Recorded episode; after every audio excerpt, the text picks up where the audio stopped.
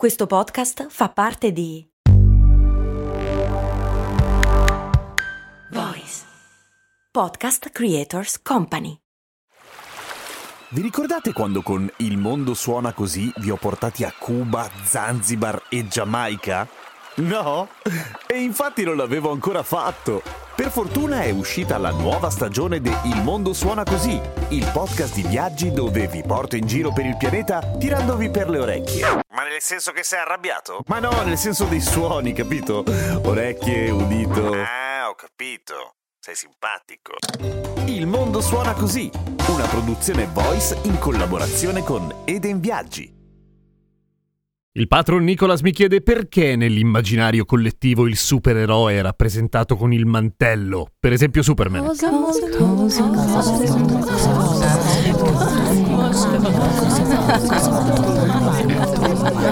Cose molto umane di Giampiero Kesten. Ciao, sono Giampiero Kesten e questa è Cose molto umane, il podcast che ogni giorno risponde alle vostre curiosità, anche quelle più fondamentali, tipo quei dubbi che non ti lasciano dormire, tipo questo ad esempio. Come mai Superman al mantello, ma anche Batman al mantello? C'è una risposta? Beh, bisogna fare un po' indietro, come ogni tanto succede da queste parti. Allora, il mantello intanto chi lo inventa? C'è poco da inventare, nel senso che alla fine è un indumento piuttosto semplice e questa è anche la sua forza. È il motivo per cui già nell'antica Grecia il mantello era abbastanza utilizzato. Poi lo usano moltissimo i romani anche come status symbol, nel senso che diventa una sorta di mostrina sul campo di battaglia per decretare il grado delle persone. A seconda del colore del mantello sei un pezzo grosso oppure sei uno sfigato. E l'uso del mantello continua nei secoli dei secoli fino a praticamente i giorni nostri perché ha tutta una serie di vantaggi. Intanto è molto semplice, soprattutto se ti immagini un mondo senza macchine da cucire, ecco, fare un cappotto è una sbatta, fare un mantello molto meno. Va fortissimo fra i cavalieri, ad esempio, nel senso che il mantello, originariamente, nel senso non quello decorativo da fighi, ma quello che si usa proprio per tenere al calduccio la persona che ce l'ha, ecco, ha quel vantaggio lì, soprattutto se sei a cavallo, sei tutto rintucciato dentro una sorta di tenda canadese addosso che ti copre anche le gambe dalla pioggia e dal freddo, perché comunque anche se non c'erano esattamente gli impermeabili, anche in tempi antichi i tessuti cerati si potevano fare e infatti lo facevano. Ma aveva anche un altro grande vantaggio, cioè che non rovinava come avrebbe rovinato una giacca più aderente quelli che potevano essere le decorazioni dei vestiti dei nobili. E oltretutto era anche facile da levarlo al volo nel momento in cui dovevi uccidere male qualcuno con la spada. Che se ci fai caso in effetti col cappotto sarebbe molto più complicato. Pensate a Zorro, ad esempio, che girava col mantello, ma prima di affettare la gente si toglieva il mantello con un gesto solo e rapidissimo, zam, perché combattere col mantello è una cagata. Effettivamente perché ce l'hai attaccato al collo e la gente ti può fare del male. Invece così no! Un altro dei vantaggi del mantello è che non essendo aderente, oltre a non rovinare i vestiti, può nascondere quello che porti sotto e non si capisce se sei armato o no e che quindi sei intrinsecamente pericoloso. Inizia a diventare obsoleto come indumento dal momento in cui si possono fare tranquillamente dei cappotti perché le cuciture non sono più un problema perché la macchina da cucire effettivamente esiste e anche le fabbriche che fanno queste cose qua. Ma ci sono una serie di frangenti in cui il mantello volendo si può usare, tipo è la cosa più elegante che tu possa mettere a un ricevimento, anche un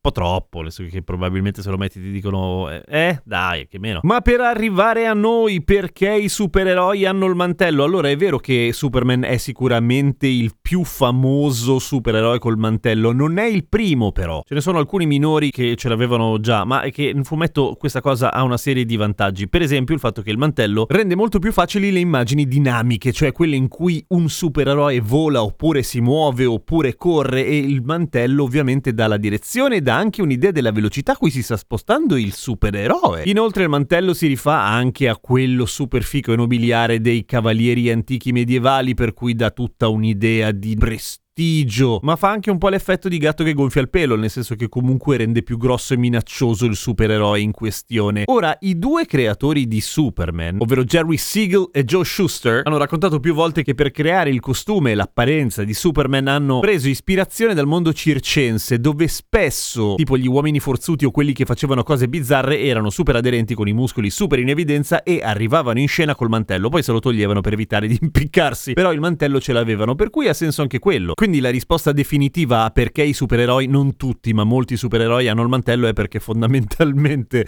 sono ispirati ai pagliacci. No, l'ho tagliata un po' con l'accetta, però eh, c'è del vero. A domani con cose molto umane.